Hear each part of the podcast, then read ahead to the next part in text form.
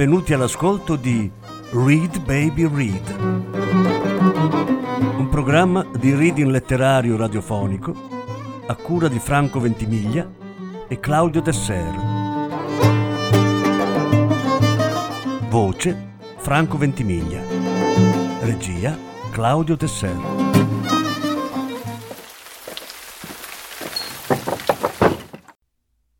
La metamorfosi di Franz Kafka. Lettura in più parti. Sesta parte.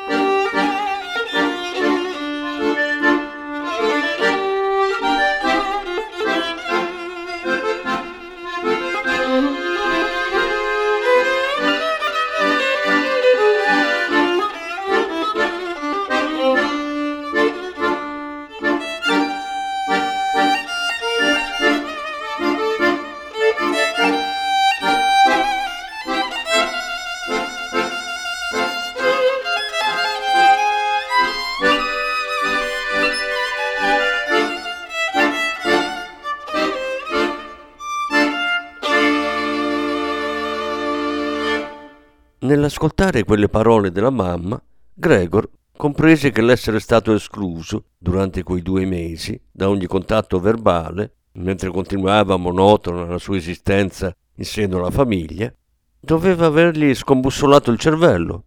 Non era spiegabile altrimenti che egli avesse seriamente desiderato abitare in una camera vuota. Aveva davvero voglia di lasciar trasformare quella stanza calda e gradevole, arredata con mobili di famiglia, in una sorta di spelonca, nella quale avrebbe potuto sì sgambettare indisturbato in tutte le direzioni, ma non senza un totale e rapido oblio del suo passato di uomo. Evidentemente quell'oblio era già pronto ad accoglierlo, e se non vi era caduto era stata solo la voce della mamma, da tanto tempo non udita, a trattenerlo. Non c'era niente da portar via, tutto doveva rimanere com'era. Gli influssi favorevoli della mobilia sul suo stato attuale erano della massima importanza per lui. Se essa ostacolava quello stolto suo strisciare avanti e indietro, ciò non era un danno, ma al contrario un grosso vantaggio. Ma la sorella fu purtroppo d'altro avviso. Nelle discussioni riguardanti Gregor s'era attribuita, e non del tutto a torto, un ruolo di arbitro di fronte ai genitori, sicché anche stavolta bastò che la madre esprimesse quel dubbio perché lei insistesse sulla necessità di sgombrare non solo il comò e la scrivania, secondo la sua prima idea, ma anche tutti i mobili della stanza, eccettuato l'indispensabile divano. Non era solo orgoglio infantile, né la fiducia in se stessa, cui gli ultimi tempi avevano dato tanto inatteso e doloroso alimento a dettarle quell'intransigenza. La certezza che mentre Gregor abbisognava di molto spazio per strisciare su e giù, i mobili invece, per quanto era dato vedere, gli erano assolutamente inutili, poggiava su una constatazione materiale e più ancora forse agiva sul suo animo la tendenza all'esaltazione propria alle ragazze della sua età e che cerca ogni occasione di sfogarsi. Forse era quella che spingeva Grete a rendere più che mai atroce la condizione di Gregor, così da poterglisi dedicare ancor più totalmente. Chi mai, infatti, avrebbe osato avventurarsi in una stanza dai muri nudi in cui Gregor regnasse da solo? Perciò essa non si lasciò smuovere dalle sue decisioni, nonostante le rimostranze della mamma. Quest'ultima, d'altronde, sentendosi evidentemente agitata e malsicura in quella stanza, alla fine s'azzittì e aiutò la figlia, per quanto le sue forze glielo consentirono, a portar fuori il cassettone. Del cassettone a rigore Gregor poteva anche fare a meno, ma la scrivania doveva restare dov'era. E appena le due donne, sbuffando di fatica, ebbero trascinato il cassettone fuori dalla stanza, Gregor avanzò il capo da sotto il divano per accertarsi come avrebbe potuto, sia pure cautamente, col massimo riguardo, intervenire. Purtroppo però fu la mamma a tornare indietro per prima, mentre Grete, nella camera accanto, reggeva maldestramente il mobile senza riuscire a spostarlo d'un centimetro. Ma la mamma non era avvezza alla vista di Gregor e avrebbe potuto esserne turbata.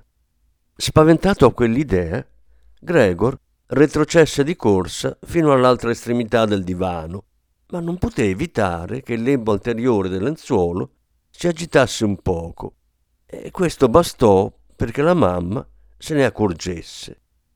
Si arrestò di colpo, rimase ferma un istante, poi tornò da Grete.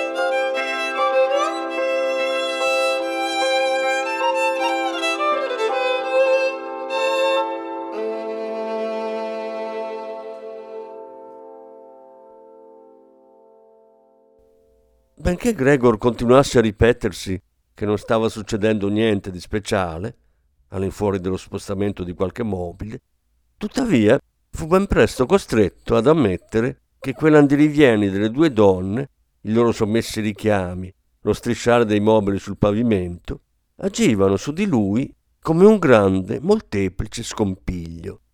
E per quanto ritraesse il capo e le zampe e appiattisse il corpo contro il suolo, era ben certo che non avrebbe resistito a lungo. Gli stavano svuotando la stanza, gli stavano pigliando tutto ciò a cui era affezionato. Avevano già portato fuori il comò, ove era riposta la sega da traforo con tutti gli altri arnesi, e ora svitavano la scrivania fissata nel pavimento, quella su cui aveva scritto i suoi compiti di allievo dell'Accademia di Commercio, di studente medio, persino di scolaretto delle elementari. No, veramente non gli restava più tempo di verificare le buone intenzioni di quelle due donne, e del resto non si ricordava quasi nemmeno che esistessero. Stanche morte, non aprivano più bocca, si udiva solo il loro greve scalpiccio. E così, mentre nella camera vicina le due donne, appoggiate alla scrivania, rifiatavano un momento, egli avanzò, cambiò quattro volte direzione, incerto su che cosa cominciare a mettere in salvo. Allorché sul muro già vuoto gli cadde sott'occhio il quadro della dama impellicciata. Vi salì rapido e si acquattò sul vetro, che lo tenne fermo rinfrescandogli il ventre bruciante.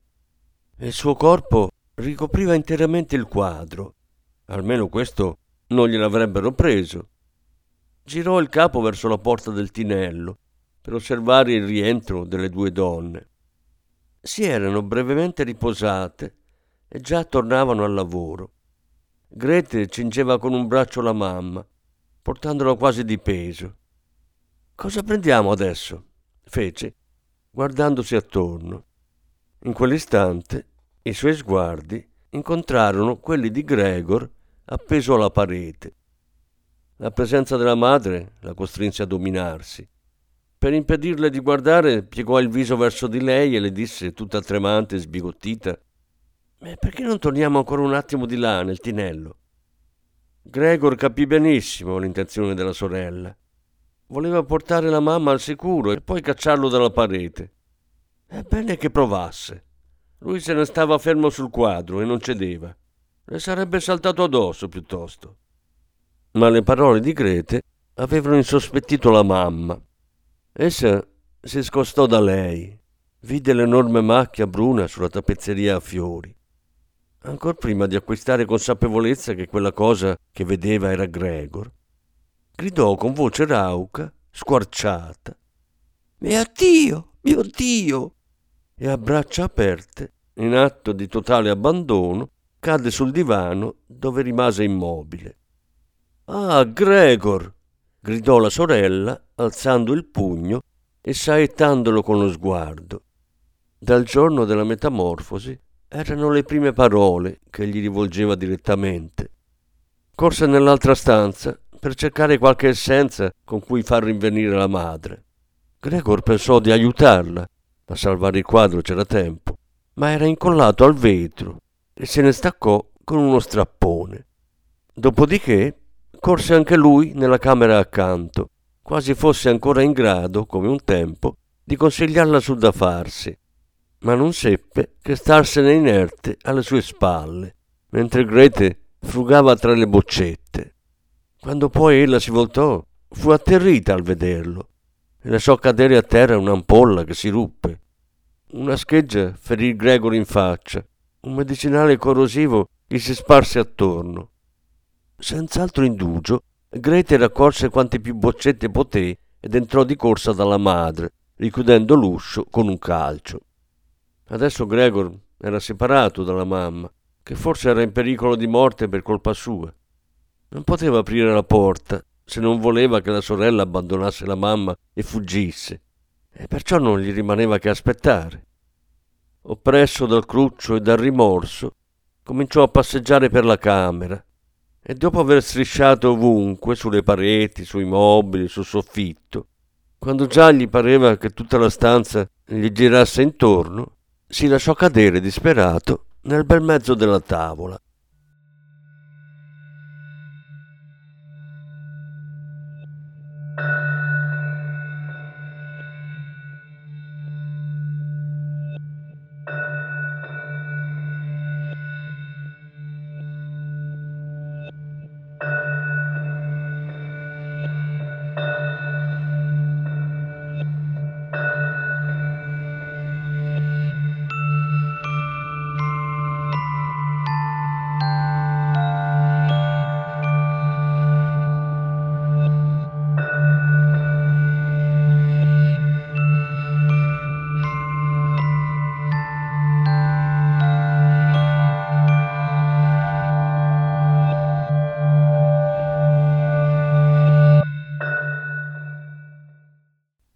Passò qualche minuto. Gregor giaceva tramortito. Intorno a lui non si udiva nulla. Forse era buon segno. Poi suonò il campanello. La fantesca, come al solito, si era chiusa a chiave in cucina e andò ad aprire Grete. Era il babbo. Cos'è successo? chiese immediatamente. Gli era bastato scorgere l'aspetto della figlia per capire tutto. Grete rispose con voce soffocata si capiva che premeva il volto sul petto del padre. La mamma è svenuta, ma adesso sta meglio. Gregor è scappato dalla stanza. Me l'aspettavo, disse il babbo. L'avevo sempre detto, ma voi donne non mi date retta. Era chiaro a Gregor che il babbo, fraintendendo la notizia troppo concisa, datagli da Grete, lo sospettava colpevole di qualche atto di violenza. Avrebbe dunque dovuto cercare di ammansirlo, dato che per un'esauriente spiegazione gli mancava sia il tempo che la possibilità. Corse verso la porta della sua stanza e vi si appoggiò stretto. In tal modo suo padre, entrando dall'anticamera, avrebbe subito capito che lui non desiderava di meglio che rientrare subito là dentro. Non c'era nessun bisogno di incitarlo, bastava aprirgli la porta e sarebbe scomparso all'istante. Ma il babbo non era d'umore da apprezzare certe sottigliezze e appena entrato gettò un Ah! che sembrava insieme di soddisfazione e di rabbia. Gregor volse il capo dall'uscio verso di lui e vide il babbo tutto diverso da come se lo sarebbe potuto immaginare. Era vero che negli ultimi tempi, distratto dal suo nuovo vezzo di strisciare sui muri non si era più interessato come prima di quanto avveniva nel resto della casa. Non c'era quindi da stupirsi se trovava qualche cosa di mutato. Ma con tutto ciò, possibile che quell'uomo fosse il babbo? Lo stesso che prima, quando lui era in viaggio d'affari, se ne stava a letto sopraffatto dalla stanchezza e la sera del ritorno lo riceveva seduto su una poltrona in vestaglia, assolutamente incapace di sollevarsi, arrivando al massimo ad alzare le braccia in segno di gioia lo stesso che nelle passeggiate di qualche rara domenica o in occasione delle maggiori festività, in mezzo tra Gregor e la mamma, che già camminavano lenti, procedeva ancor più adagio, infagottato in un vecchio mantello, posando sempre più innanzi con cautela il bastone a gruccia, costringendo i suoi accompagnatori a fare altrettanto. Ora invece era in perfetta forma, indossava una bella livrea da commesso bancario, azzurra coi bottoni d'oro. Sull'alto colletto rigido della giubba si diffondeva un possente doppiamento e gli occhi neri, sotto le folte sopracciglia, brillavano attenti e giovanili, mentre la chioma bianca, solitamente scomposta, era meticolosamente pettinata, lucente e spartita da una scriminatura. Con un lancio che attraversò tutta la stanza, gettò sul divano il berretto adorno di un monogramma d'oro, probabilmente di qualche banca, e respingendo indietro i lunghi lembi dell'uniforme, le mani affondate nelle tasche dei pantaloni, avanzò verso Gregor col volto pieno d'ira. Pur essendo incerto su da farsi, sollevava molto in alto i piedi, tanto che Gregor stupì dell'enorme grandezza delle sue suole. Non si attardò comunque in tali considerazioni. Sin dall'inizio della sua nuova vita, sapeva che il babbo era deciso ad usare la massima severità nei suoi confronti. Perciò se la diede a gambe fermandosi quando lui si fermava, rimettendosi a correre appena accennava un movimento. Fecero così parecchie volte il giro della sala da pranzo, senza che la situazione si risolvesse. La scena si svolgeva a rilento, in modo da non dare affatto l'impressione di una caccia. Appunto per questo motivo Gregor non si staccava dal suolo. Temeva che una sua fuga sulle pareti o sul soffitto fosse considerata dal babbo come un affronto. Ma ben presto riconobbe che neanche così avrebbe resistito a lungo.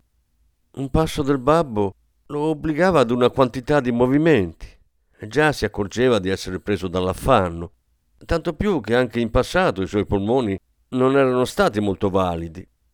Andava a brancoloni, facendo appello ad ogni energia per sottrarsi all'inseguimento, e non riusciva quasi a tenere gli occhi aperti, ed era così frastornato da non prospettarsi altra salvezza che quel correre avanti e indietro, da avere quasi dimenticato che poteva cercare scampo sulle pareti, sebbene fossero ingombre di mobili riccamente intagliati, pieni di punte e di spigoli, quando una cosa, leggermente lanciata, gli cadde vicino e ruzzolò via. Era una mela. Subito ne arrivò una seconda. Gregor atterrito si fermò. Non gli serviva a nulla correre. Il babbo aveva deciso di bombardarlo. Si era riempito le tasche di mele, prendendole dalla coppa che stava sulla credenza, e le scagliava ad una ad una, senza ammirare preciso, almeno per ora. Le mele, piccole e rosse, rotolavano sul pavimento come cariche d'elettricità, cozzando tra di loro. Una, gettata con poca forza, gli sfiorò la schiena senza fargli male. Un'altra, seguendola immediatamente, gli si conficcò nel dorso.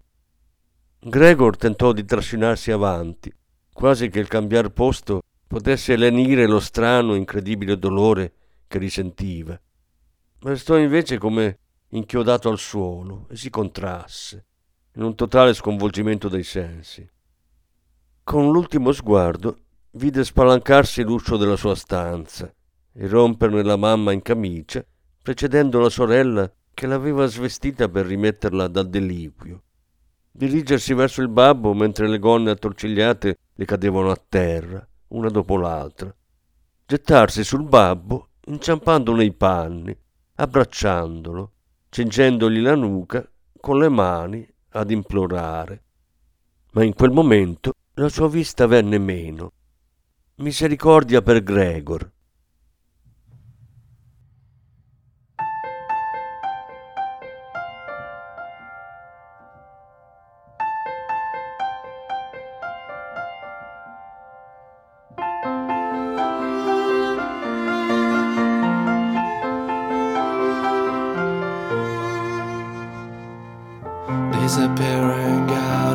sight along the open road into indistinct horizons. They had no time to reload. Like a silver bullet from a gun, an arrow from a bow, like an equine star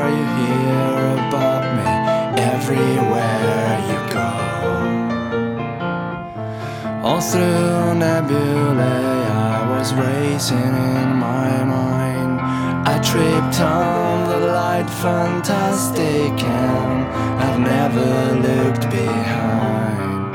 You slow down, you slow down, the lights are changing. You slow down, you slow down, the lights are changing. You fly so high, yeah, and you move so fast. You're running blindly from the past. Slow down, you slow down. Green lights are changing.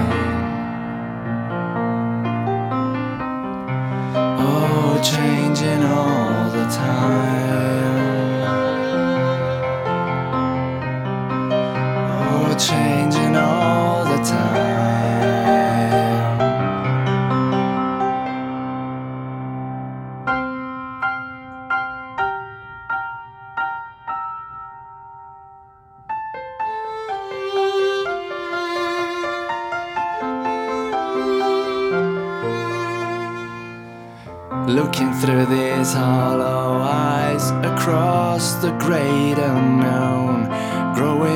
Greater every second, growing harder with each stone. Yeah, and you judge your freedom by the quantity you score, would it make you any freer if you took a little more? All that summertime I revolved around your eye in accelerating spirals in an asymmetric sky. You slow down, you slow down, my lights are changing. You slow down, you slow down, my lights are changing. You fly so high, yeah, and you move so fast. You're running blindly from the past. Slow down, you slow down, the lights are changing.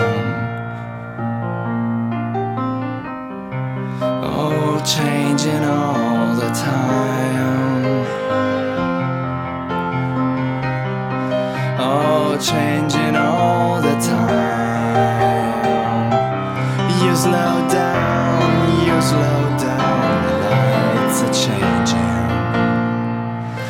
You slow down, you slow down, lights are changing. Well, you slow down, you slow down, my lights are changing.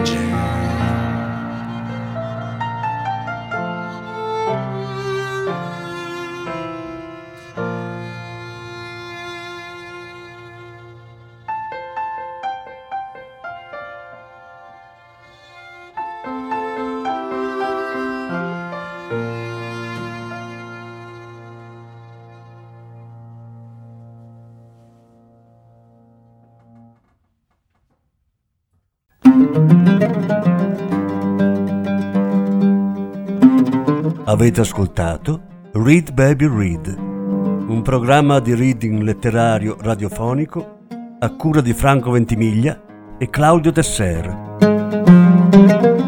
Grazie per l'ascolto, alla prossima settimana. La successiva parte sarà trasmessa la prossima settimana.